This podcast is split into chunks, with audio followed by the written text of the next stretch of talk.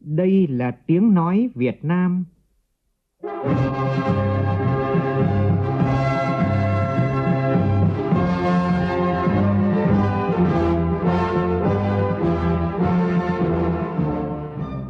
là tiếng nói Việt Nam, phát thanh từ Hà Nội, thủ đô nước Cộng hòa xã hội chủ nghĩa Việt Nam.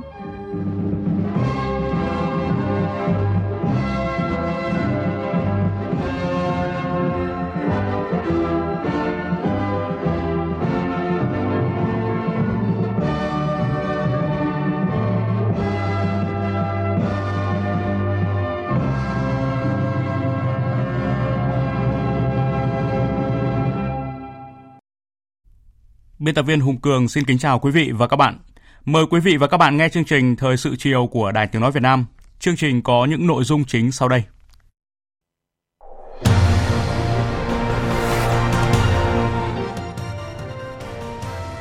Bão số 1 ít có khả năng đổ bộ vào đất liền nước ta, nhưng hoàn lưu của bão sẽ gây mưa lớn ở các tỉnh Nam Bộ.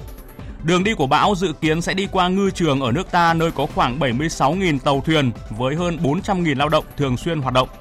các tỉnh Nam Bộ cần khẩn trương kêu gọi tàu thuyền vào nơi tránh trú an toàn, đảm bảo an toàn tính mạng của người dân. Tại Long An, xe container đâm hơn 20 xe máy dừng đèn đỏ khiến ít nhất 6 người chết tại chỗ, gần 23 người bị thương. Gần 34% học sinh trung học cơ sở, trung học phổ thông từng tham gia vào bắt nạt trực tuyến trên mạng với các vai trò khác nhau. Cũng trong chương trình, phóng viên Đài Tiếng Nói Việt Nam phỏng vấn Bộ trưởng chủ nhiệm Văn phòng Chính phủ Mai Tiến Dũng với vai trò tổ trưởng tổ công tác chính phủ về nội dung cải cách hành chính, tháo gỡ nút thắt cho người dân và doanh nghiệp trong năm 2019. Trong phần tin thế giới, nhà lãnh đạo Triều Tiên cảnh báo tìm hướng đi mới nếu Mỹ tiếp tục gây sức ép lên quốc gia này.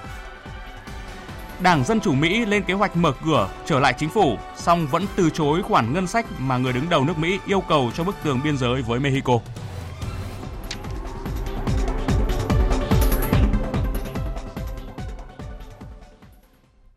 Bây giờ là nội dung chi tiết. Ngay ngày đầu tiên của năm mới năm 2019, Chính phủ ban hành nghị quyết 01 về nhiệm vụ giải pháp chủ yếu thực hiện kế hoạch phát triển kinh tế xã hội và dự toán ngân sách nhà nước năm nay để các bộ, ngành, địa phương bắt tay vào thực hiện.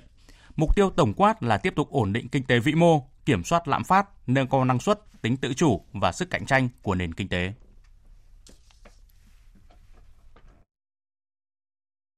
Để thực hiện thắng lợi nhiệm vụ mục tiêu kế hoạch phát triển kinh tế xã hội và dự toán ngân sách nhà nước năm 2019.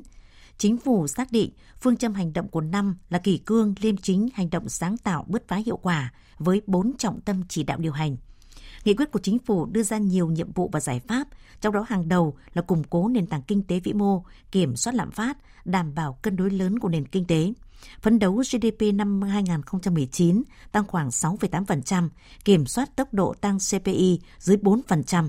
Phấn đấu đến cuối năm 2019, dư nợ công khoảng 61,3% GDP, nợ chính phủ khoảng 52,2% GDP, nợ nước ngoài quốc gia dưới 49% GDP, kiểm soát bộ chi ngân sách nhà nước năm 2019 ở mức không quá 3,6% GDP. Chính phủ cũng sẽ thực hiện quyết liệt các đột phá chiến lược, cơ cấu lại nền kinh tế, đổi mới mô hình, nâng cao chất lượng tăng trưởng, giải quyết dứt điểm các vướng mắc, đẩy nhanh tiến độ triển khai các dự án hạ tầng quan trọng trong lĩnh vực giao thông, điện năng lượng, dự án đường bộ cao tốc trên tuyến Bắc Nam phía Đông,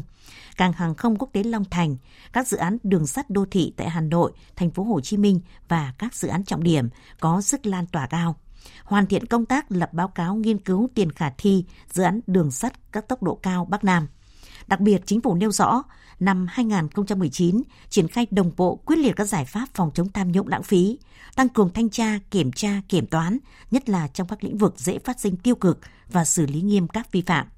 Đẩy nhanh tiến độ điều tra, truy tố, xét xử, thi hành án đối với các vụ án tham nhũng, thu hồi triệt để tài sản bị thất thoát, kiên quyết xử lý khắc phục tình trạng tham nhũng vặt, nhũng nhiễu, gây phiền hà cho người dân và doanh nghiệp, tổ chức triển khai có hiệu quả luật phòng chống tham nhũng.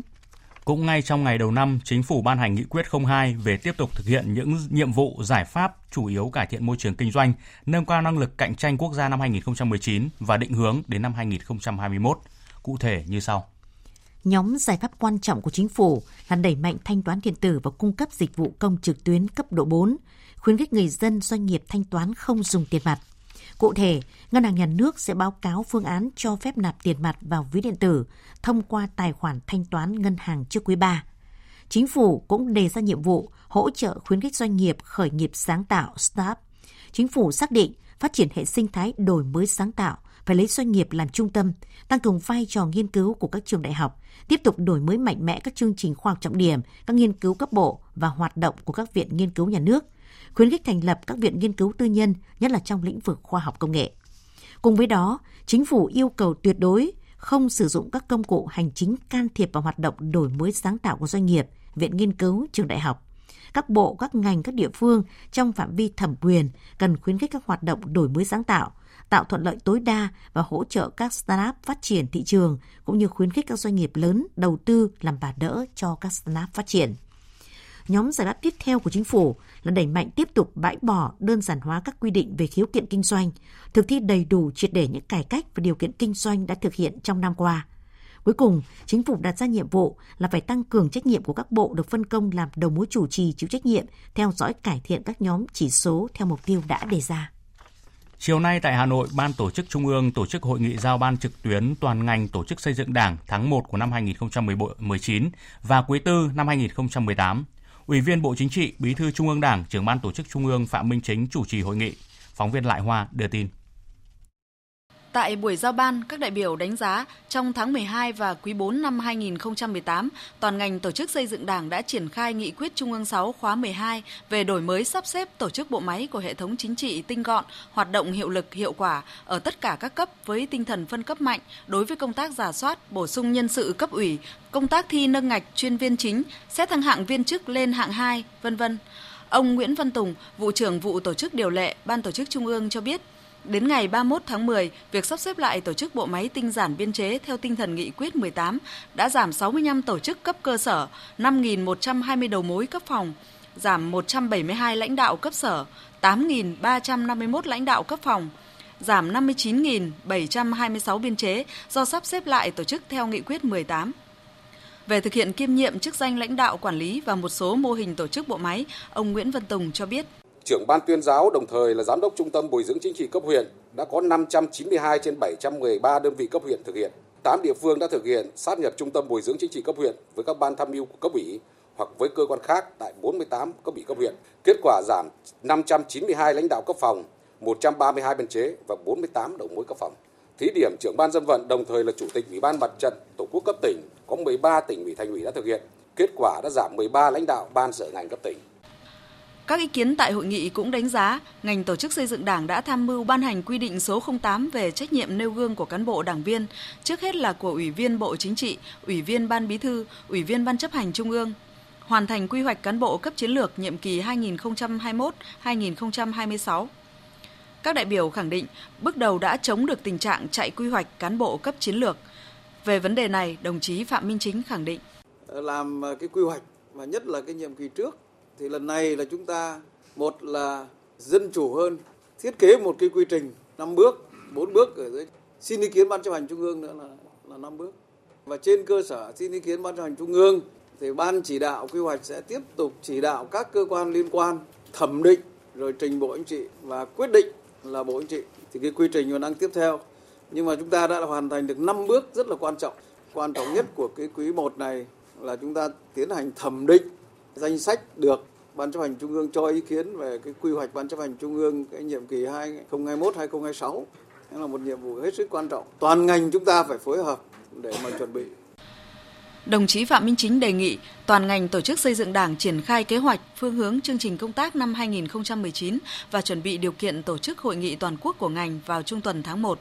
hoàn thành việc kiểm điểm tập thể cá nhân ban thường vụ, thành ủy, đảng đoàn, ban cán sự đảng, đánh giá xếp loại tổ chức đảng, đảng viên theo đúng quy định, hướng dẫn của Trung ương, đảm bảo đánh giá chính xác sự phấn đấu và hiệu quả của ban tổ chức đảng, đảng viên. Đồng chí Phạm Minh Chính cũng đề nghị toàn ngành tổ chức xây dựng đảng tham mưu tổ chức triển khai hoạt động của các tiểu ban chuẩn bị đại hội đảng bộ các cấp và đại hội toàn quốc lần thứ 13 của đảng tiếp tục giả soát tình hình cán bộ thuộc diện cấp ủy quản lý nhằm kịp thời tham mưu nhân sự, thay thế cán bộ đến tuổi nghỉ hưu, nghỉ công tác, đồng thời chuẩn bị tốt công tác nhân sự cho nhiệm kỳ tới. Các bộ ngành cần tăng cường kiểm tra, giả soát, đôn đốc các hoạt động liên quan đến công tác người cao tuổi trong lĩnh vực bộ ngành phụ trách. Đây là chỉ đạo của Phó Thủ tướng Vũ Đức Đam, Chủ tịch Ủy ban Quốc gia về người cao tuổi tại buổi làm việc với các bộ ngành về kết quả thực hiện công tác người cao tuổi năm 2018 và phương hướng nhiệm vụ của năm 2019. Tin của phóng viên Phương Thoa. Tính đến cuối năm 2018, cả nước có hơn 11 triệu người cao tuổi, chiếm gần 12% dân số. Trong đó có 3,1 triệu người hưởng lương hưu, trợ cấp bảo hiểm xã hội hàng tháng, hơn 1,6 triệu người cao tuổi được nhận trợ cấp hàng tháng,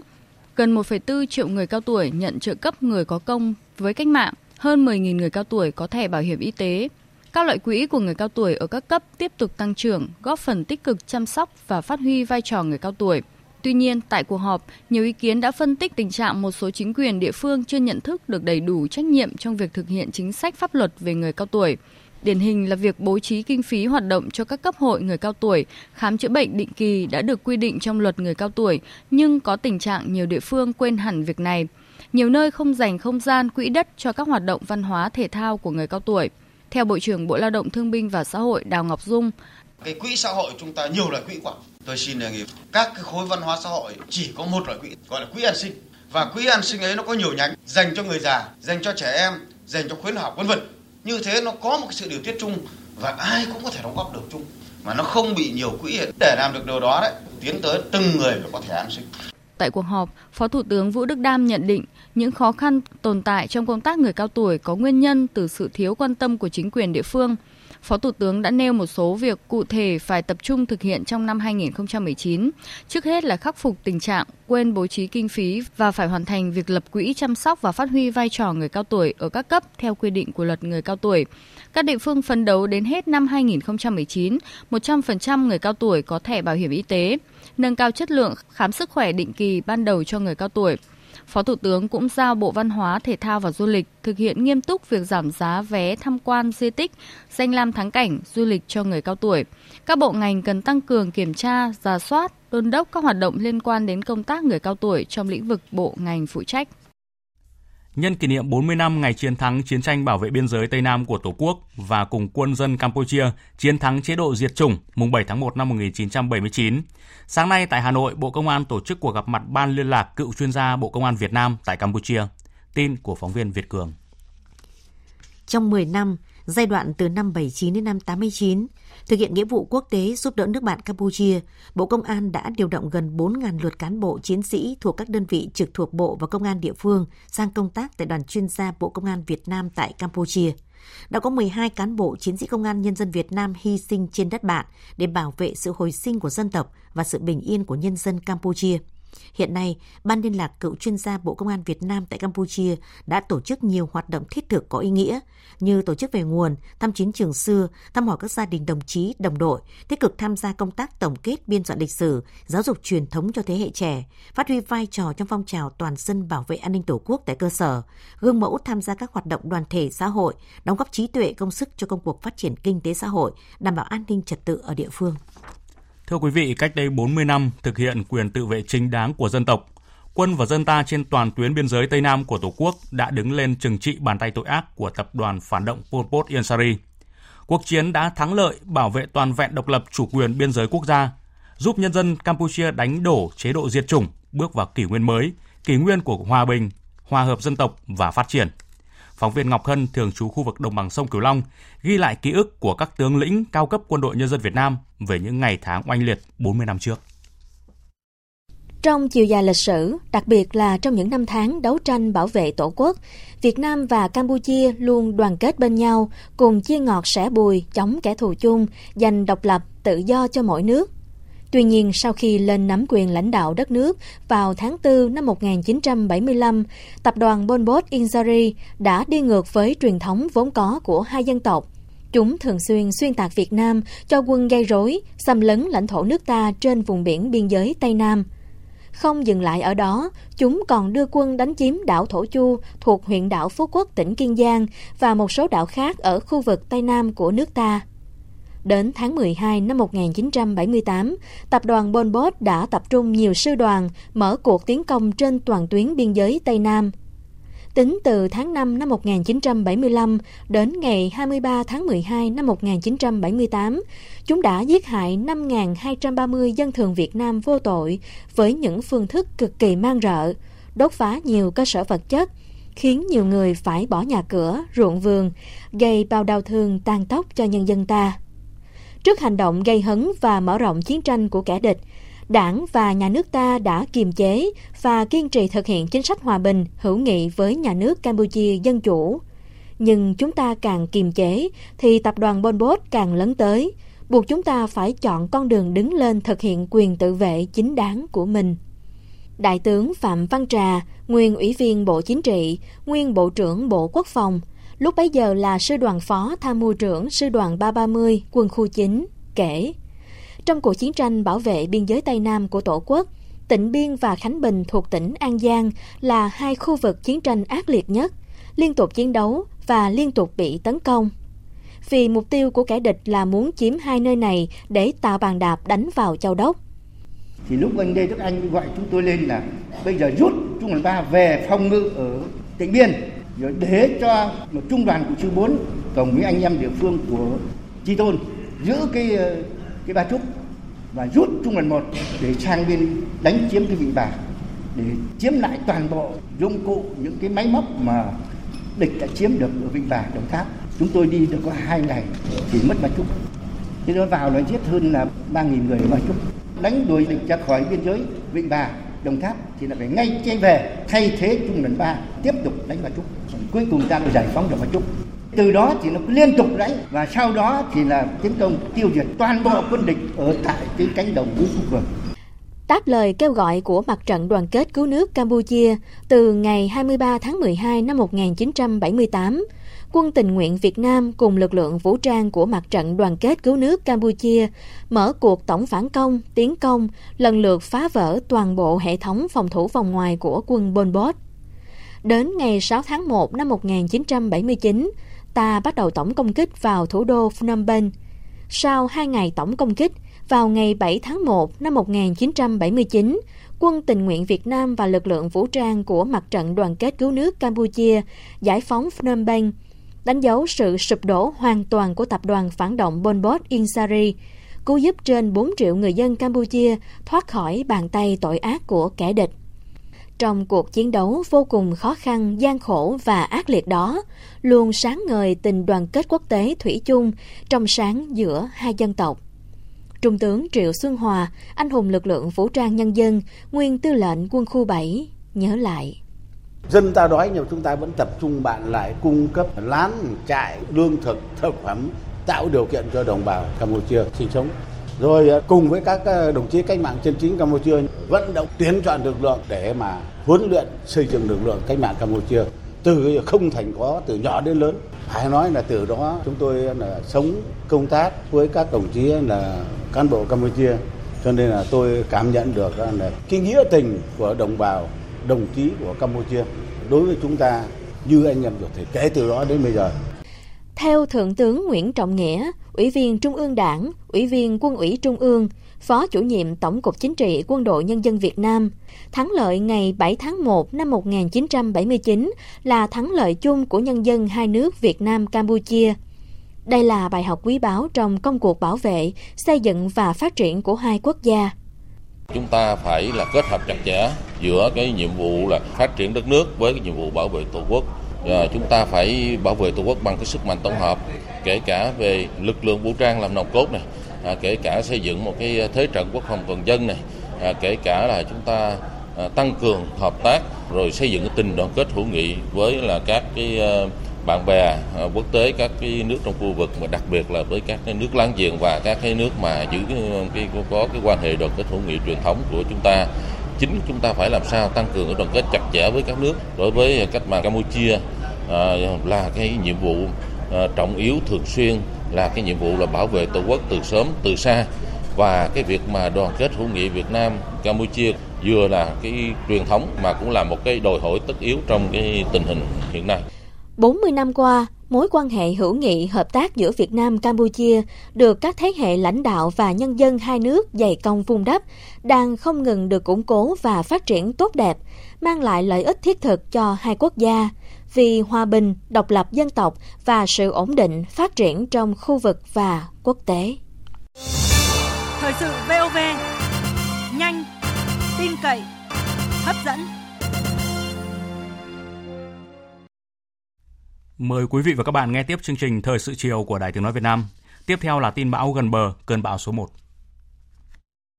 Hồi 16 giờ ngày hôm nay mùng 2 tháng 1, vị trí tâm bão ở vào khoảng 6,2 độ Vĩ Bắc, 107,5 độ Kinh Đông, cách đất liền các tỉnh Nam Bộ khoảng 380 km về phía Đông Nam, cách côn đảo khoảng 280 km về phía Nam Đông Nam. Sức gió mạnh nhất ở vùng gần tâm bão mạnh cấp 8, tức là khoảng 60 đến 75 km một giờ, giật cấp 10. Bán kính gió mạnh cấp 6, giật cấp 8 khoảng 100 km tính từ tâm bão. Dự báo trong 24 giờ tới, bão di chuyển theo hướng Tây Tây Bắc, mỗi giờ đi được khoảng 15 km. Đến 16 giờ ngày mai mùng 3 tháng 1, vị trí tâm bão ở vào khoảng 7,2 độ Vĩ Bắc, 103,6 độ Kinh Đông, cách mũi Cà Mau khoảng 200 km về phía Nam Tây Nam. Sức gió mạnh nhất ở vùng gần tâm bão mạnh cấp 8, tức là khoảng 60 đến 75 km một giờ, giật cấp 10. Bán kính gió mạnh cấp 6, giật cấp 8 khoảng 100 km tính từ tâm bão. Vùng nguy hiểm trên Biển Đông trong 24 giờ tới gió mạnh cấp 6, giật cấp 8 trở lên. Phía Bắc vĩ tuyến 5 độ Vĩ Bắc. Trong 24 đến 48 giờ tiếp theo, bão di chuyển theo hướng Tây Tây Bắc, mỗi giờ đi được khoảng 15 km và có khả năng mạnh thêm. Đến 16 giờ ngày 4 tháng 1, vị trí tâm bão ở vào khoảng 9,3 độ Vĩ Bắc, 100,3 độ Kinh Đông, cách đảo Thổ Chu, Kiên Giang khoảng 330 km về phía Tây. Sức gió mạnh nhất ở vùng gần tâm bão mạnh cấp 8 đến cấp 9, tức là khoảng 60 đến 90 km một giờ, giật cấp 11. Trong 48 đến 72 giờ tiếp theo, bão di chuyển chủ yếu theo hướng Tây Tây Bắc, mỗi giờ đi được khoảng 15 km. Từ đêm nay đến ngày 4 tháng 1, ở vùng biển phía Tây khu vực Nam Biển Đông và vùng biển phía Nam Cà Mau có gió mạnh cấp 7, vùng gần tâm bão đi qua cấp 8, giật cấp 10, sóng biển cao từ 2 đến 4 mét, biển động mạnh. Vùng biển các tỉnh từ Bà Rịa Vũng Tàu đến Cà Mau, bao gồm huyện đảo Côn Đảo và vùng biển các tỉnh từ Cà Mau đến Kiên Giang, bao gồm cả huyện đảo Phú Quốc và đảo Thổ Chu, có gió mạnh cấp 6, có lúc cấp 7, giật cấp 8, sóng biển cao từ 2 đến 3 mét, biển động mạnh. Ngoài ra do ảnh hưởng của không khí lạnh ở khu vực Bắc và giữa Biển Đông, bao gồm cả vùng biển quần đảo Hoàng Sa, vùng biển từ Quảng Ngãi đến Bình Thuận tiếp tục có gió Đông Bắc mạnh cấp 6 đến cấp 7, giật cấp 8, biển động mạnh. Cấp độ rủi ro thiên tai cấp 3. Tại cuộc họp ứng phó bão số 1 diễn ra ngày hôm nay ở Hà Nội, Bộ trưởng Bộ Nông nghiệp và Phát triển Nông thôn, trưởng Ban chỉ đạo Trung ương về phòng chống thiên tai Nguyễn Xuân Cường yêu cầu các tỉnh Nam Bộ khẩn trương kêu gọi tàu thuyền vào nơi tránh trú an toàn, đảm bảo an toàn tính mạng của người dân. Tin của phóng viên Minh Long. Theo nhận định chung, bão số 1 ít khả năng đổ bộ vào đất liền nước ta, nhưng hoàn lưu của bão sẽ gây mưa lớn ở các tỉnh Nam Bộ. Đáng lưu ý là đường đi của bão số 1 dự kiến sẽ đi qua ngư trường của nước ta ở khu vực này, nơi có khoảng 76.000 tàu thuyền với hơn 400.000 lao động thường xuyên hoạt động. Bão số 1 trái quy luật xuất hiện ở vùng rất ít khi có bão đi qua.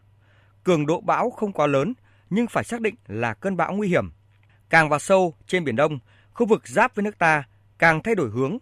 mà hướng thay đổi này tác động tiêu cực đến hoạt động của ngư dân và nuôi trồng thủy sản ở đới ven bờ. Bộ trưởng Bộ Nông nghiệp và Phát triển Nông thôn, trưởng Ban chỉ đạo Trung ương về phòng chống thiên tai Nguyễn Xuân Cường yêu cầu. Đối với tuyến ven bờ, năm tỉnh đã có biển tương tác cùng với gió mùa đông bắc thì cái cấp 5, cấp 6 mà tàu thuyền nhỏ nhất là các thuyền nhỏ là ra ngoài biển rất nguy hiểm. Yêu cầu còn lại cố định căn cứ tình hình thì tổ chức cấm biển. Thứ hai nữa toàn bộ tuyến lậu bộ đội biên phòng lực lượng cứu hộ cứu nạn thủy sản phối hợp với các tỉnh tổng giảm thoát nạn Báo cáo của Ban chỉ đạo Trung ương về phòng chống thiên tai cho thấy hơn 76.000 phương tiện với khoảng 400.000 lao động đã được thông báo biết diễn biến hướng di chuyển của bão để di chuyển, phòng tránh hoặc thoát ra khỏi vùng nguy hiểm. Riêng 12 tàu thuyền với 75 lao động của Bà Rịa Vũng Tàu bị mất liên lạc hiện đã liên lạc được với 8 tàu, hai tàu còn lại vẫn chưa liên lạc được. Hiện gia đình và cơ quan chức năng đang tiếp tục cập nhật thông tin. Trước ảnh hưởng của bão số 1, ngày hôm nay, ông Lai Thanh Ân, tránh văn phòng thường trực Ban Chỉ huy Phòng chống thiên tai và tìm kiếm cứu nạn của tỉnh Bạc Liêu cho biết, địa phương đang triển khai nhiều phương án ứng phó. Theo đó, Ban Chỉ huy Phòng chống thiên tai và tìm kiếm cứu nạn tỉnh Bạc Liêu đã cấm tàu thuyền ra khơi cho đến khi có thông báo cuối cùng về tình hình thời tiết ổn định thì mới cho tàu thuyền trở lại hoạt động bình thường. Bên cạnh đó, Ban Chỉ huy Phòng chống thiên tai và tìm kiếm cứu nạn tỉnh Bạc Liêu cũng đã yêu cầu các cơ quan liên quan thường xuyên thông tin liên lạc về diễn biến của bão số 1 để các tàu thuyền còn hoạt động ngoài khơi biết tìm nơi trú tránh, thoát ra khỏi hoặc không đi vào vùng ảnh hưởng. Các địa phương và các đơn vị liên quan triển khai nhanh các biện pháp bảo vệ sản xuất nếu bão xảy ra gây mưa lớn trên diện rộng, tổ chức bố trí lực lượng, phương tiện sẵn sàng phục vụ công tác cứu hộ cứu nạn khi có tình huống xấu xảy ra. Theo thông tin mới nhất, hiện toàn tỉnh Bạc Liêu còn hơn 300 tàu đang hoạt động trên biển với hơn 2.210 ngư dân. Hầu hết các tàu cá đã được liên lạc, tuy nhiên có 4 tàu cá đang còn trong vùng nguy hiểm. Còn tại Kiên Giang, kể từ 12 giờ ngày hôm nay, tỉnh không cho tàu thuyền ra hoạt động trên biển đến khi có tin cuối cùng về cơn bão số 1. Ủy ban nhân dân tỉnh Kiên Giang giao Bộ Chỉ huy Bộ đội Biên phòng chủ trì phối hợp với công an tỉnh, ngành chức năng hữu quan và các địa phương ven biển kêu gọi tàu thuyền đang hoạt động trên biển nhanh chóng tìm nơi trú tránh an toàn, hướng dẫn cụ thể những địa điểm tránh trú bão trên địa bàn tỉnh Kiên Giang và bố trí sắp xếp neo đậu đảm bảo an toàn. Công tác này yêu cầu hoàn thành trước 16 giờ chiều nay. Thưa quý vị, trong hai ngày qua, thì Ban Chỉ huy Phòng chống thiên tai và tìm kiếm cứu nạn Cà Mau đã có hai công văn hỏa tốc chỉ đạo và giao các phần việc cụ thể cho các ban ngành, đơn vị liên quan và các địa phương ven biển ứng phó bão số 1, được dự báo là sẽ ảnh hưởng đến Cà Mau. Trần Hiếu, phóng viên cơ quan thường trú đồng bằng sông Cửu Long đưa tin. Theo ông Nguyễn Long Hoai, chánh văn phòng Ban Chỉ huy Phòng chống thiên tai và tìm kiếm cứu nạn tỉnh Cà Mau. Tàu thuyền, tức là không cho ra ngoài ngoài biển. Kêu gọi các cái tàu thuyền là theo cái tọa độ của của bão đó mà di chuyển di chuyển thì nơi là là, là trú ẩn an toàn còn nghĩa là không nhất thiết là phải phải vào và bờ và bờ mà ngay trong cái bão thì không nhất thiết mà đi đi vào những cái vị trí mà nó đảm bảo an toàn vào sáng nay, Ban Chỉ huy Phòng chống thiên tai và tìm kiếm cứu nạn Cà Mau cũng đã họp khẩn cấp về công tác ứng phó bão số 1. Ông Nguyễn Tiến Hải, Chủ tịch Ủy ban Nhân dân tỉnh Cà Mau, trưởng ban chỉ huy phòng chống thiên tai và tìm kiếm cứu nạn tỉnh này nhấn mạnh, phải tìm mọi cách kêu gọi tàu thuyền vào nơi trú bão an toàn, tránh thiệt hại đến mức thấp nhất cho người dân. Đối với các tàu neo đậu ở khu vực đảo Hòn Khoai, Hòn Chuối, phải đưa ngư dân lên bờ, chỉ để lại một đến hai người. Tại Phú Yên do ảnh hưởng của mưa kết hợp với gió lớn, nhiều ngày qua, chiều cường uy hiếp hàng chục hộ dân sinh sống tại các khu dân cư ven biển của tỉnh. Hiện tỉnh Phú Yên đang tập trung khắc phục sự cố sạt lở, đảm bảo an toàn tạm thời cho bà con. Cộng tác viên Lê Biết và Quốc Hoàn thông tin. Tại khu vực bị triều cường ở phường 6 thành phố Tuy Hòa, sóng biển với cường độ mạnh tiếp tục uy hiếp các khu dân cư. Cảng cá phường 6 Tuy Hòa bị phá hủy tại nhiều vị trí. Nhiều nhà dân ở sát cảng cũng bị sóng biển tràn vào nhà. Sáng nay, năm ngôi nhà đã bị triều cường đánh sập, hàng chục ngôi nhà khác hư hỏng. Ủy ban nhân dân thành phố Tuy Hòa đã huy động công ty cổ phần Nắng Ban Mai đổ đá khối lớn, giảm cường độ sóng biển xâm thực tại các vị trí sung yếu. Ảnh hưởng của bão số 1 tại vị trí sạt lở, sóng biển rất mạnh, có thời điểm độ cao sóng lên đến 5-6 mét, uy hiếp an toàn thiết bị và công nhân đang thi công. Ông Hồ Minh Hiếu, giám đốc công ty cổ phần Nắng Ban Mai khẳng định, đơn vị quyết tâm hoàn tất công tác khắc phục khẩn cấp trong thời gian sớm nhất tổ chức cho cái đội công nhân và kể cả có một cái thuật tạo một cái, cái, cái một cái đường lên cái mâm đá bằng mọi cách và kể cả mà nó trơn trượt sẽ làm cái đường ray sắt. Cố gắng làm sao á đưa cái xe nó lên để đưa về dưới này. Trong với một cái điều kiện như thế này khoảng thời gian á, một tuần có khả năng á, là bên nóng công Mai sẽ hoàn thành. Trực tiếp đến hiện trường chỉ đạo công tác khắc phục hậu quả thiên tai ông Phạm Đại Dương Chủ tịch Ủy ban nhân tỉnh Phú Yên yêu cầu chính quyền địa phương tập trung đảm bảo an toàn tính mạng và tài sản cho người dân. Vấn đề đầu tiên là phải đảm bảo an toàn cho người dân. Thì hiện nay là chúng tôi đang chỉ đạo cho ờ, thành phố Tuy Hòa khẩn trương là vận động người dân để di rời khỏi cái vị trí mà có thể gây ra nguy hiểm. Có thể là có rất là nhiều những cái phương án bởi vì là hiện nay là khu vực này cũng là khu vực đang trong cái kế hoạch giải tỏa của thành phố. Do vậy là có thể là hỗ trợ kinh phí cho người dân tạm cư trong khi mà cái, chờ cái lúc mà dân có thể triển khai xây dựng nhà ở khu tái định cư phương án thứ hai nữa là cũng phải tiếp tục hỗ trợ để có những cái biện pháp à, cấp bách để kè lại những cái khu vực này để đảm bảo an toàn cho người dân. Mưa lớn mấy ngày qua cũng đã gây sạt lở nghiêm trọng nhiều đoạn trên quốc lộ 29 qua địa phận tỉnh Phú Yên nối với Tây Nguyên. Đến chiều nay quốc lộ 29 đoạn qua địa phận xã Hòa Tâm, huyện Đông Hòa của tỉnh Phú Yên, đất đá vẫn ngổn ngang trên đường, người và phương tiện không thể qua lại. Ông Nguyễn Thành Trí, Giám đốc Sở Giao thông Vận tải tỉnh Phú Yên cho biết. Hiện nay thì ờ, cái hệ thống giao thông qua địa bàn tỉnh là nó có nhiều đèo dốc và một bên thì ờ, vực sâu, một bên thì ờ, trường núi cao. À, cho nên là có cái nguy cơ mà sạt ta ly âm cũng như là sạt lửa ta ly dương lấp mặt đường là có thể xảy ra. Nên chúng tôi đã cho lực lượng tuần tra kiểm soát và bố trí cái lực lượng phương tiện tại chỗ khi có sự cố thì sẽ hốt dọn và đảm bảo giao thông đi lại bình thường. Thời sự VOV nhanh, tin cậy, hấp dẫn. Mời quý vị nghe tiếp chương trình Thời sự chiều của Đài Tiếng nói Việt Nam. Chiều nay tại Hà Nội, Phó Thủ tướng Bộ trưởng Ngoại giao Phạm Bồi Minh đã tiếp Quốc vụ Khanh Bộ Ngoại giao Liên hiệp Vương quốc Anh và Bắc Ireland Mark Field chào xã giao nhân dịp tham dự tham vấn chính trị cấp Thứ trưởng Ngoại giao Việt Nam Anh tại Hà Nội.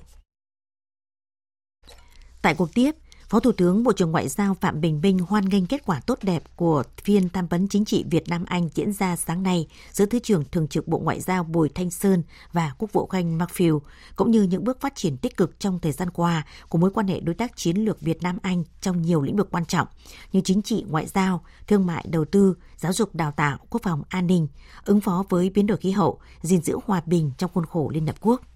Phó Thủ tướng Bộ trưởng Ngoại giao Phạm Bình Minh đề nghị chính phủ Anh tác động để Liên minh châu Âu EU sớm ký và phê chuẩn Hiệp định Thương mại Tự do Việt Nam Liên minh châu Âu và hoan nghênh các đề xuất của phía Anh nhằm tiếp tục thúc đẩy thương mại đầu tư giữa hai nước sau khi Anh chính thức rời Liên minh châu Âu. Phó Thủ tướng Bộ trưởng Ngoại giao Phạm Bình Minh đánh giá cao vai trò của Anh đối với các vấn đề an ninh và phát triển trên thế giới – Nhất trí, hai bên sẽ phối hợp chặt chẽ tại các diễn đàn đa phương nhằm góp phần đảm bảo hòa bình, ổn định, hợp tác ở khu vực và trên thế giới. Quốc vụ Khanh Bộ Ngoại giao Anh Mark Field đánh giá cao những thành tựu Việt Nam đã đạt được trong phát triển kinh tế xã hội và hội nhập quốc tế, cũng như sự phát triển tích cực hiệu quả giữa hai nước trong thời gian qua. Quốc vụ Khanh Bộ Ngoại giao Anh Mark Field khẳng định, chính phủ Anh tiếp tục ưu tiên phát triển với Việt Nam, nước có vai trò tiếng nói ngày càng quan trọng trong ASEAN và tại khu vực châu Á-Thái Bình Dương. Thưa quý vị và các bạn, năm qua với vai trò là tổ trưởng tổ công tác chính phủ, Bộ trưởng chủ nhiệm văn phòng chính phủ Mai Tiến Dũng đã không ngại va chạm khi làm việc với nhiều đơn vị để đốc thúc việc thực hiện nhiệm vụ của chính phủ, thủ tướng giao. Đặc biệt, tổ công tác tiếp tục đốc thúc việc cải cách hành chính, tháo gỡ nút thắt cho người dân, doanh nghiệp khi đã cắt bỏ được hàng nghìn điều kiện kinh doanh, thủ tục kiểm tra chuyên ngành. Và nhân dịp đầu xuân năm mới năm 2019, Bộ trưởng chủ nhiệm Văn phòng Chính phủ Mai Tiến Dũng đã dành thời gian trả lời phỏng vấn phóng viên Đài Tiếng nói Việt Nam và khẳng định sẽ tiếp tục đốc thúc các đơn vị cải cách hành chính một cách thực chất, lắng nghe ý kiến của người dân, của doanh nghiệp nhiều hơn. Sau đây mời quý vị và các bạn cùng nghe cuộc trao đổi giữa phóng viên Văn Hiếu và Bộ trưởng chủ nhiệm Văn phòng Chính phủ Mai Tiến Dũng. Năm 2018, dưới sự đốc thúc của Tổ công tác Chính phủ, các đơn vị đã cắt giảm nhiều điều kiện kinh doanh, cũng như thủ tục kiểm tra chuyên ngành. À, tuy nhiên là còn nhiều thủ tục được các chuyên gia kinh tế đánh giá là gộp ở một cách cơ học, rào cản ẩn trong các những câu chữ. À, vậy năm nay thì tổ công tác chính phủ sẽ thực hiện những giải pháp gì để giải quyết vấn đề này, à, thưa Bộ trưởng? Ở trên cơ sở là tổ chức nhiều các hội nghị đối thoại với doanh nghiệp, hiệp hội doanh nghiệp để chúng ta lắng nghe họ nói cái gì khó khăn cái gì đang vướng cái gì thì chúng ta từ đó chúng ta sẽ sẽ sẽ tổng hợp lại như thủ tướng đặt vấn đề là không thể để thiếu điện của những năm tới đây. Trong khi đó thì các dự án liên quan đến các dự án đầu tư mà mà mà do chậm trễ ở chỗ nào đó mà chậm, thì Phó Thủ tướng Trịnh Dũng cũng đang giao cho tổ công tác là công phải xuống để xem xét, để đôn đốc cái việc làm nhanh hơn. Thì tất nhiên rằng lúc đó phải cơ quan báo chí phải có những cái truyền tải và và và thông điệp để làm, tạo ra minh bạch cho người dân, doanh nghiệp người ta thấy thôi. Nếu chúng ta làm tốt, làm đúng thì chúng ta cứ phải mạnh dạn làm thôi, dù nó va chạm, dù phải chấp nhận thôi. À, trong năm qua thì tổ công tác của chính phủ đã làm việc với nhiều địa phương và kiểm tra nhiều uh, trung tâm hành chính công. À, vậy uh, Bộ trưởng có nhận định như thế nào về hiệu quả của các uh, trung tâm hành chính công này uh, tại các địa phương? Ở chúng tôi rất ngưỡng mộ khi thăm cái trung tâm hành chính công của Bắc Ninh rồi Quảng Ninh nhưng có địa phương thực chất là vẫn là hình thức cái trung tâm hành chính công ấy nó phải được kết nối với các sở liên quan nó được kết nối thông với các huyện và xã và nó được kết nối lên cái người lãnh đạo có thẩm quyền để quyết định hoặc là địa phương đó phải giao thẩm quyền cho trung tâm hành chính công ấy. Khi mà cử cán bộ đến trung tâm công làm việc, nó phải có thẩm quyền. Khi Quảng Ninh nói đấy ờ, bác ấy đi đến trung tâm hành chính công Quảng Ninh đấy là coi như là bà xã bà ấy phải bỏ tiền vào phong bì đấy, vào sổ đấy. Mà bác ấy đến trung tâm hành chính công Quảng Ninh là không biết đưa cho ai đấy. Mà có những cái nơi tôi nói là người ta không hài lòng. Là vừa rồi đến đến đến hồ sơ ở một bộ là coi như là không ghi biên nhận thứ hai chưa nói vấn đề là nhận hồ sơ hôm nay nhưng mà hôm sau lại giả lại lại điện lại là bác thiếu cái này bác thiếu cái kia. Đấy tôi nói vấn đề. Tóm lại là vấn đề do do do cán bộ thực thi do cái năng lực cán bộ. Là không tốt thì nó là tạo ra hình thức. Nó không cần thiết mà khó khăn cho người dân. À, thưa bộ trưởng trước kia khi tổ công tác à, mới được thành lập ông đã có chia sẻ rằng là có gặp cái sự căng thẳng với một số bộ trưởng và địa phương. À, vậy cho đến thời điểm này thì việc phối hợp giữa tổ công tác với các bộ ngành địa phương ra sao? Để hoàn thành tốt nhất những cái công việc là tham mưu cho Thủ tướng Chính phủ? À, khi đầu tiên mà thành lập tổ công tác là chúng tôi à, đến làm việc là đầu tiên là Bộ Kế Đầu tư, sau đó Bộ Chính. thì lúc đó tôi cho là cái chuyện mà chưa hiểu nhau và chưa chia sẻ cái chuyện là bình thường vì đều là bộ trưởng đều là viên chuông đúng không? Sau nói là tôi với ông vẫn là bạn công việc là việc của hôm nay chúng ta không phải là nói sòng phẳng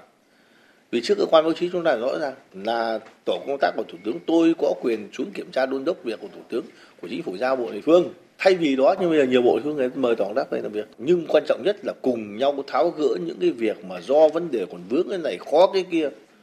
Đấy, thì chúng ta phải cùng nhau đôn đốc để làm sao giúp cho bộ ngành địa phương ấy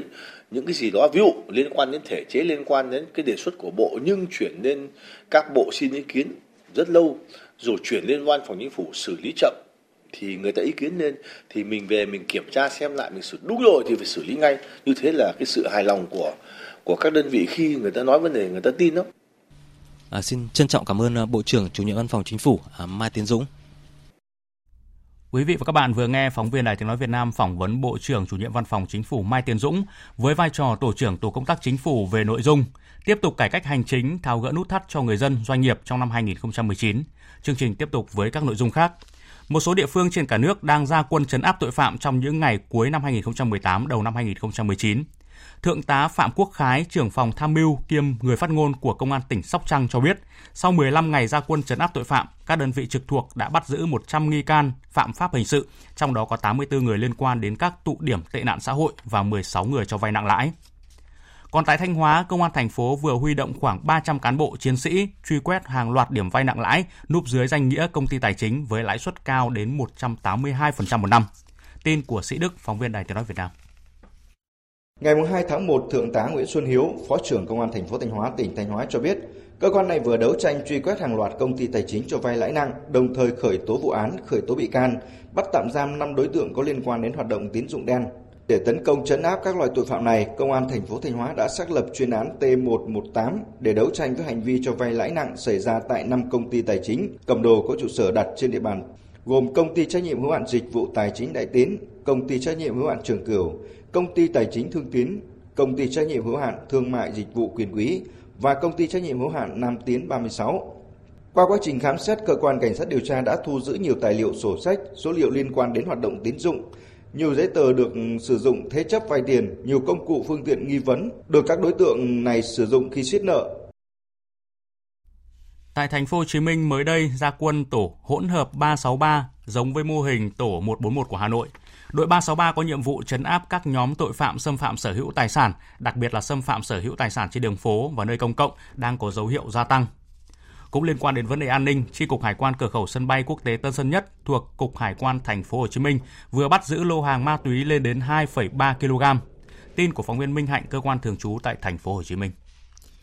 Lô hàng bị bắt giữ gồm ma túy dạng cây lá và tinh chất ma túy dạng bột dẻo với tổng trọng lượng là 2,3 kg.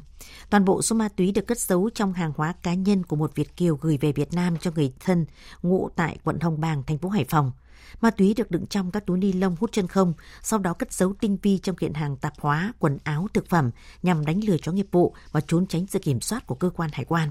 Hiện nay, Hải quan sân bay Tân Sơn Nhất đang phối hợp với các cơ quan chức năng tiến hành mở rộng điều tra, làm rõ đường dây vận chuyển ma túy từ Mỹ về Việt Nam để xử lý theo quy định của pháp luật. Bắt nạt trực tuyến là khi một người hay một nhóm người cố ý đăng, gửi hoặc là chia sẻ, truyền đạt liên tục thông tin cá nhân mà không được phép thông tin tiêu cực, đe dọa, sai sự thật về ai đó trên mạng Internet thông qua các ứng dụng và các thiết bị điện tử làm ảnh hưởng đến danh dự, gây tổn thương cho họ. Gần 34% học sinh trung học cơ sở, trung học phổ thông từng tham gia vào bắt nạt trên mạng với các vai trò khác nhau, có thể là nạn nhân, có thể là thủ phạm, nhưng cũng có thể là vừa là thủ phạm vừa là nạn nhân. Đây là kết quả nghiên cứu năm 2018 mà nhóm tác giả thuộc Trường Đại học Giáo dục Đại học Quốc gia Hà Nội đưa ra tại hội thảo khoa học chương trình can thiệp bắt nạt trực tuyến dựa vào trường học diễn ra ngày hôm nay tại Hà Nội. Phóng viên Minh Hường đưa tin. Các nghiên cứu thời gian qua chỉ ra rằng học sinh càng dành nhiều thời gian để sử dụng Internet, càng đi bắt nạt hoặc bị bắt nạt trực tuyến càng nhiều. Học sinh bị bắt nạt nhiều nhất trên mạng xã hội. Nguyên nhân học sinh bắt nạt người khác nhiều nhất là chỉ trêu đùa cho vui. Hơn 77% thủ phạm bắt nạt học sinh là người quen biết – Tuy nhiên, đa số nạn nhân không biết tại sao lại bị bắt nạt trực tuyến và các học sinh hầu như không biết cách ứng phó, không nói với cha mẹ, thầy cô chuyện bị bắt nạt để tìm cách ngăn chặn. Vì vậy, chương trình can thiệp bắt nạt trực tuyến dựa vào trường học của nhóm nghiên cứu thuộc trường Đại học Giáo dục nhằm nâng cao nhận thức của học sinh, giáo viên, cán bộ và nhân viên nhà trường, phụ huynh học sinh về bắt nạt trực tuyến, trang bị kỹ năng ứng phó khi bắt nạt trực tuyến xảy ra. Tiến sĩ Trần Văn Công, trường Đại học Giáo dục chia sẻ. Cái vai, vai trò nhà trường đây nó gần như là mấu chốt là trọng tâm. Tại vì nhà trường nó có cả một cái hệ thống sinh thái nó bao gồm cả ban giám hiệu cả thầy cô giáo rồi phụ huynh cũng tham gia rất nhiều và trong đó trọng tâm là học sinh. Thì khi mà mình tác động vào cả cái hệ thống nhà trường đấy thì mình sẽ tác động được khá là nhiều cái hành vi của học sinh ở trong nhà trường ngoài nhà trường. Ban giám hiệu hay là những cái người lãnh đạo thì cũng cực kỳ quan trọng tại vì những người đấy phải ý thức được và họ phải có cái ủng hộ thì họ sẽ làm tốt hơn cái phòng ngừa và cái hỗ trợ khi mà nó xảy ra Chiều nay, một vụ tai nạn nghiêm trọng xảy ra khi một xe container đã tông hàng loạt xe máy dừng đèn đỏ ở Long An khiến ít nhất 6 người chết tại chỗ và gần 23 người bị thương. Thông tin ban đầu cho biết. Chiếc xe container chạy trên quốc lộ 1A hướng từ thành phố Tân An về thành phố Hồ Chí Minh. Khi đến ngã tư Việt Chánh đoạn gần cầu Bến Lức tỉnh Long An, xe bất ngờ tông hàng loạt xe máy dừng đèn đỏ ở phía trước. Xe tiếp tục chạy tới cuốn nhiều xe máy khác vào gầm, kéo đi khoảng 500 mét mới dừng lại. Tại hiện trường, gần 20 người nằm la liệt, trong đó có 6 người tử vong tại chỗ. Hơn 20 xe máy bị cuốn vào gầm biến dạng nghiêm trọng. Nhiều xe máy bị gãy đôi, nằm xếp chồng lên nhau và dầu nhớt vương vãi. Lực lượng chức năng của tỉnh đang giải quyết hiện trường.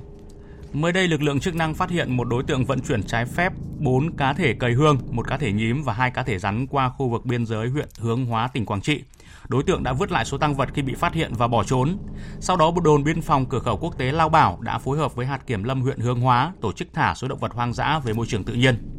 Nếu quý vị thấy các vi phạm liên quan đến động vật hoang dã, hãy điện thoại tới số đường dây nóng là 1800 1522 hoặc cơ quan chức năng gần nhất để thông báo. Tiếp theo là một số thông tin về thời tiết. Thưa quý vị và các bạn, trong khi ở miền Bắc đang chịu ảnh hưởng của rét đậm rét hại với nhiệt độ thấp nhất ở khu vực đồng bằng Bắc Bộ là từ 10 đến 17 độ, vùng núi từ 7 đến 10 độ, vùng núi cao có nơi dưới 5 độ, thì ở các tỉnh từ Hà Tĩnh đến Bình Thuận đang tiếp tục có mưa vừa, có nơi mưa to đến rất to trên diện rộng. Lượng mưa tính đến 13 giờ ngày hôm nay ở Tây Hòa, Phú Yên là 118 mm, Vạn Ninh, Khánh Hòa là 66 mm, Quy Nhơn, Bình Định là 33 mm. Dự báo từ nay đến ngày 4 tháng 1 ở các tỉnh từ Thừa Thiên Huế đến Bình Thuận tiếp tục có mưa vừa mưa to, có nơi mưa rất to. Do ảnh hưởng của rìa Bắc Hoàn lưu bão số 1 đang cách Cà Mau khoảng hơn 200 km, nên ở khu vực miền Đông và miền Tây Nam Bộ có mưa vừa mưa to. Riêng các tỉnh Sóc Trăng, Bạc Liêu, Cà Mau, Kiên Giang có nơi mưa rất to. Bão số 1 đang cách đất liền các tỉnh Nam Bộ khoảng 430 km về phía đông nam. Sức gió mạnh nhất ở vùng gần tâm áp mạnh cấp 8, giật cấp 10 với cảnh báo cấp độ rủi ro thiên tai cấp 3. Quý vị và các bạn cần chú ý theo dõi trong các bản tin tiếp theo để cập nhật về tình hình của bão số 1. Chuyển sang phần tin thế giới. Trong buổi kỷ niệm 40 năm ban hành văn kiện thư gửi đồng bào Đài Loan tổ chức sáng nay tại Đại lễ đường Nhân dân Bắc Kinh của Trung Quốc, Tổng Bí thư Chủ tịch nước Trung Quốc Tập Cận Bình tái khẳng định quyết tâm thống nhất Đài Loan và kêu gọi ủng hộ giải pháp một nhà nước hai chế độ. Tin của phóng viên Đài tiếng nói Việt Nam tại Bắc Kinh, Trung Quốc. Tại buổi lễ, Chủ tịch Tập Cận Bình khẳng định nhiệm vụ lịch sử không thay đổi giải quyết vấn đề Đài Loan và thống nhất đất nước của Đảng Cộng sản, Chính phủ và nhân dân Trung Quốc. Chủ tịch Tập Cận Bình cũng đưa ra 5 giải pháp để thực hiện mục tiêu thống nhất hai bờ eo biển Đài Loan, bao gồm chung tay thúc đẩy phục hưng dân tộc và thực hiện mục tiêu thống nhất hòa bình, tìm kiếm phương án một đất nước hai chế độ cho Đài Loan, kiên trì nguyên tắc một nước Trung Quốc, bảo vệ tương lai thống nhất hòa bình với Đài Loan, đi sâu phát triển kết nối giữa hai bờ eo biển Đài Loan để củng cố nền tảng cho thống nhất hòa bình, nỗ lực đạt tới sự hòa hợp về tâm hồn giữa nhân dân hai bờ eo biển Đài Loan để tăng cường nhận thức chung cho thống nhất hòa bình.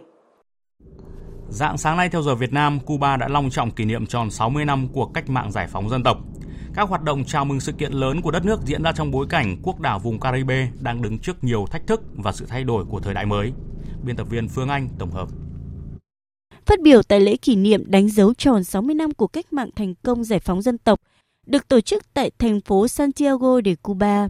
Bí thư thứ nhất Ban chấp hành Trung ương Đảng Cộng sản Cuba, ông Raúl Castro nhấn mạnh Cuba đang tìm kiếm quan hệ song phương có đi có lại với Mỹ.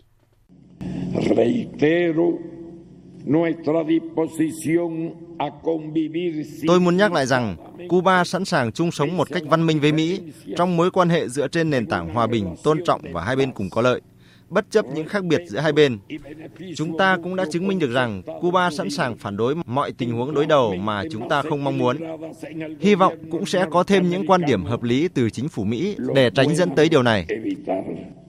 Bất chấp những thách thức rất lớn của thời kỳ mới, Cuba đang trong giai đoạn chuyển mình mạnh mẽ. Sau khi quan hệ với Mỹ được cải thiện đáng kể dưới thời cựu Tổng thống Barack Obama, lúc này quốc đảo của 11 triệu cư dân lại đang đối mặt với chính sách khó khăn hơn dưới thời Tổng thống Donald Trump. Đề cập những thách thức mà Cuba phải đương đầu trong năm 2019 để tiếp tục công cuộc cập nhật mô hình kinh tế xã hội, trong bối cảnh môi trường khu vực và quốc tế có nhiều biến động. Ông Raúl Castro cho biết thêm.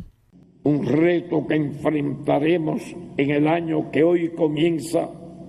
một thách thức mà chúng ta sẽ phải đối mặt trong năm nay là tình hình kinh tế khó khăn, chịu tác động từ những căng thẳng tài chính từ bên ngoài, chủ yếu do thu nhập từ doanh thu xuất khẩu, sự hồi sinh của các biện pháp phong tỏa của Mỹ, cũng như ảnh hưởng của nó đối với các lãnh thổ khác.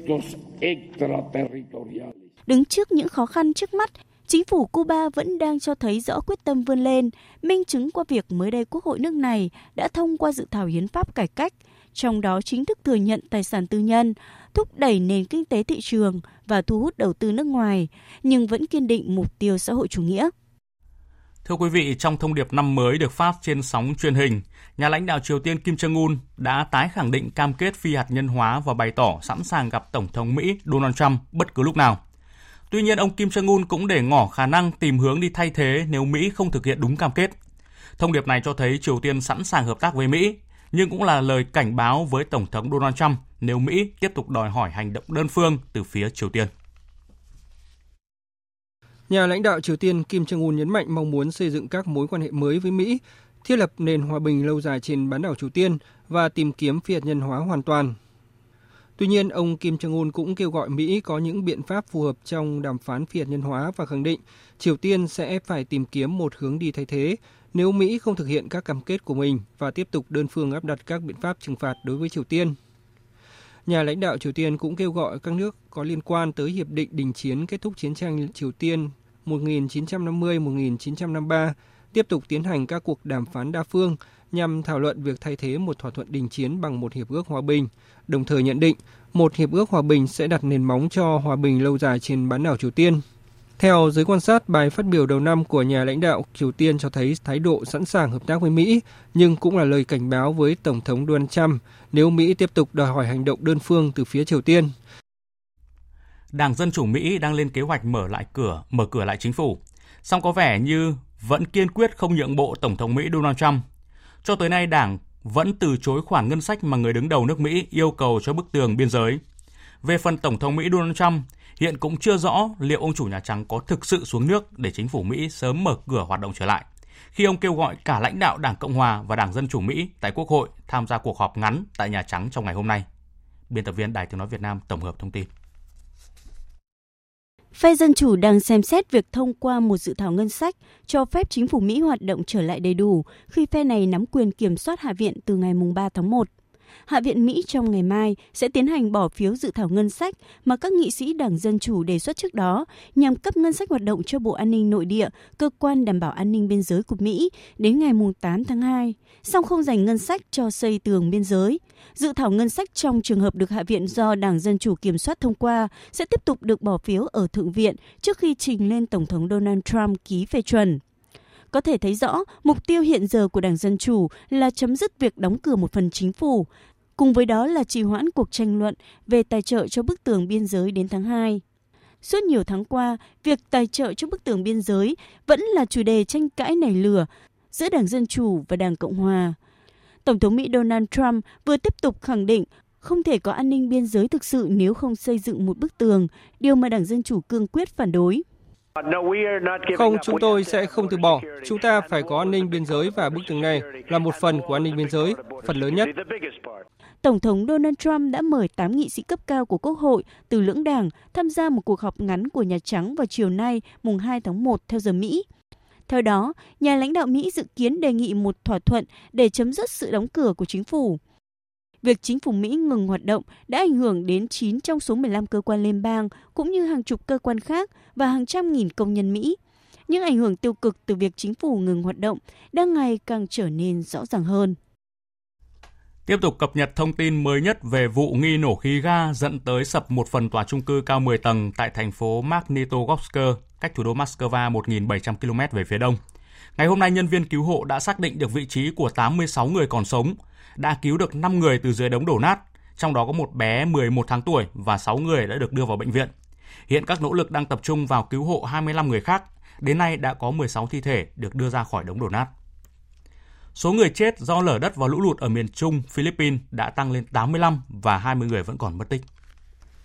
Những người thiệt mạng chủ yếu là do nhà bị sập trong các trận lở đất ở một số tỉnh miền Trung. Những trận mưa lớn do hoàn lưu áp thấp nhiệt đới đã kéo theo hàng loạt hiện tượng lũ quét, sạt lở tại các vùng Bicol, Biseat, Bicol. Khu vực có 5 triệu 800 người người dân bị ảnh hưởng nặng nề nhất với 68 người thiệt mạng trong các trận mưa lớn và lở đất.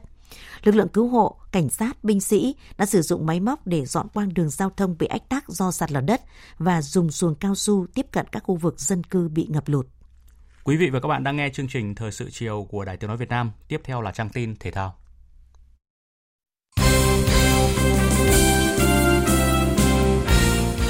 Thưa quý vị và các bạn, để chuẩn bị cho vòng chung kết Asian Cup 2019, đội tuyển Việt Nam đang có những ngày tập huấn ở Qatar và đến thời điểm hiện tại, tinh thần sức khỏe của toàn đội được ghi nhận là tốt. Đáng chú ý, tình trạng chấn thương của tiền đạo Văn Toàn cũng đang tiến triển tích cực. Thực tế, Văn Toàn đã chính thức trở lại thi đấu trong trận giao hữu với Philippines hôm 31 tháng 12 vừa qua. Sau khi vào sân thay người ở trận đấu này, Văn Toàn đã gây khá nhiều khó khăn cho hàng thủ của Philippines và mang về quả phạt đền để Quế Ngọc Hải lập công, ấn định chiến thắng 4-2 cho đội tuyển Việt Nam.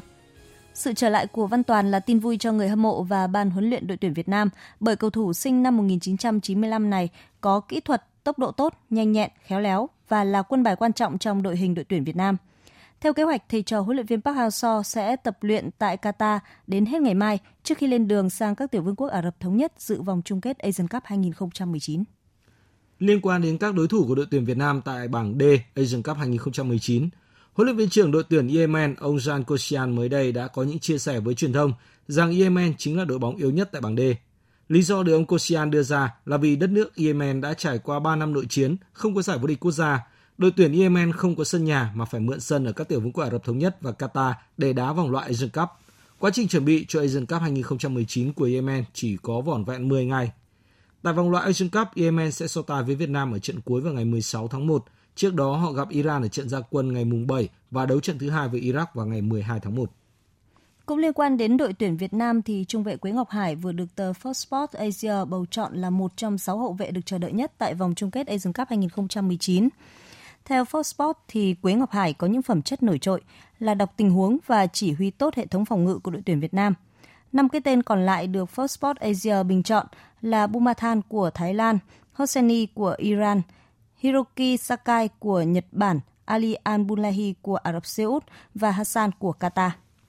Với những thành tích giành được trong năm 2018, có 3 thành viên của Futsal Việt Nam vừa được trang Futsal Planet, nơi tổ chức giải thưởng uy tín của Futsal thế giới bình chọn vào top 10 thế giới ở 3 hạng mục. Trong đó, ông Miguel Rodrigo đang kiêm nhiệm vị trí huấn luyện viên câu lạc bộ Thái Sơn Nam và tuyển Futsal Việt Nam, được 269 điểm, xếp thứ tư ở hạng mục huấn luyện viên xuất sắc nhất thế giới cấp độ câu lạc bộ. Tại hạng mục câu lạc bộ Futsal xuất sắc nhất thế giới, câu lạc bộ Thái Sơn Nam đứng thứ 8 với 85 điểm. Còn ở hạng mục thủ môn xuất sắc nhất thế giới, thủ thành Hồ Văn Ý của câu lạc bộ Thái Sơn Nam xếp vị trí thứ 10.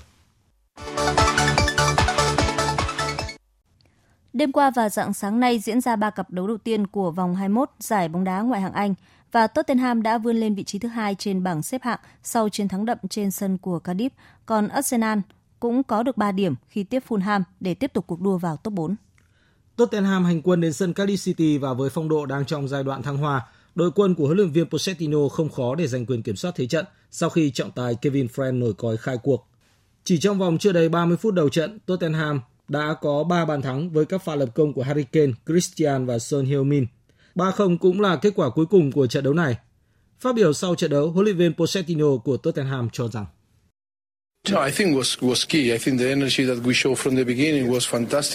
Tôi cho rằng vấn đề cốt lõi nằm ở chỗ chúng tôi đã có khởi đầu tuyệt vời. Các cầu thủ đã thi đấu một trận đầy cống hiến, nhưng sau đó chúng tôi đã gặp nhiều khó khăn từ Cardiff và rất khó triển khai lối chơi theo ý muốn.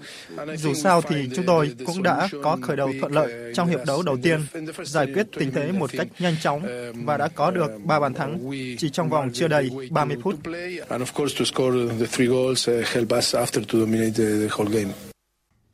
Với chiến thắng này, Tottenham đã vượt qua Manchester City để leo lên vị trí thứ hai trên bảng xếp hạng, kém đội đầu bảng Liverpool 6 điểm nhưng thi đấu nhiều hơn một trận. Trên sân nhà Emirates, các cầu thủ Arsenal tiếp đối thủ yếu đang nằm trong nhóm cầm đèn đỏ là Fulham và cũng giành chiến thắng với tỷ số cách biệt 4-1. Thắng trận này, Arsenal được 41 điểm, tiếp tục xếp vị trí thứ 5 trên bảng xếp hạng, còn kém vị trí thứ tư của Chelsea 2 điểm nhưng đá nhiều hơn một trận. Phát biểu sau trận đấu, huấn luyện viên Una Emery của Arsenal cho biết.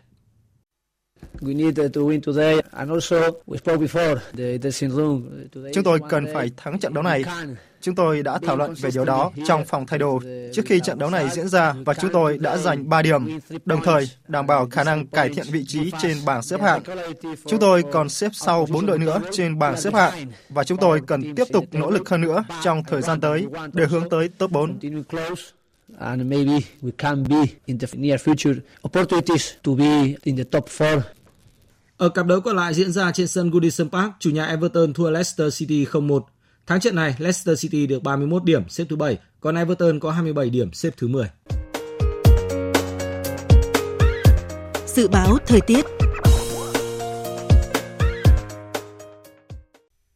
Bắc Bộ, trong đó có khu vực thủ đô Hà Nội nhiều mây có mưa vài nơi, gió đông bắc cấp 2, cấp 3, trời rét đậm rét hại. Vùng núi cao có khả năng xảy ra băng giá, nhiệt độ từ 10 đến 17 độ. Các tỉnh từ Thanh Hóa đến Thừa Thiên Huế nhiều mây, phía Bắc có mưa vài nơi, phía Nam từ Hà Tĩnh đến Thừa Thiên Huế có mưa, có mưa vừa mưa to đến rất to. Gió Bắc đến Tây Bắc cấp 3 trời rét, phía Bắc rét đậm, nhiệt độ từ 12 đến 17 độ. Các tỉnh ven biển từ Đà Nẵng đến Bình Thuận nhiều mây có mưa vừa mưa to, có nơi mưa rất to và rông. Gió Đông Bắc cấp 3, cấp 4, phía Bắc trời lạnh. Trong cơn rông có khả năng xảy ra lốc xét và gió giật mạnh, nhiệt độ từ 18 đến 23 độ. Tây Nguyên nhiều mây có mưa, mưa rào rải rác có nơi có rông, gió Đông Bắc cấp 2, cấp 3, nhiệt độ từ 17 đến 26 độ. Nam Bộ nhiều mây, miền Đông có mưa, mưa vừa có nơi mưa to và rông. Miền Tây có mưa vừa, mưa to và rải rác có rông, gió Đông Bắc cấp 2, cấp 3. Trong cơn rông có khả năng xảy ra lốc xoáy và gió giật mạnh. Đêm và sáng sớm trời lạnh, nhiệt độ từ 20 đến 28 độ. Tin dự báo thời tiết biển, vịnh Bắc Bộ có mưa vài nơi tầm nhìn xa trên 10 km, gió Đông Bắc cấp 5, đêm có lúc cấp 6, giật cấp 7, cấp 8, biển động. Vùng biển từ Quảng Trị đến Quảng Ngãi, vùng biển từ Bình Định đến Ninh Thuận, vùng biển từ Bình Thuận đến Cà Mau có mưa rào và rải rác có rông. Tầm nhìn xa từ 4 đến 10 km, gió Đông Bắc cấp 6, cấp 7, giật cấp 9, biển động mạnh. Trong cơn rông có khả năng xảy ra lốc xoáy.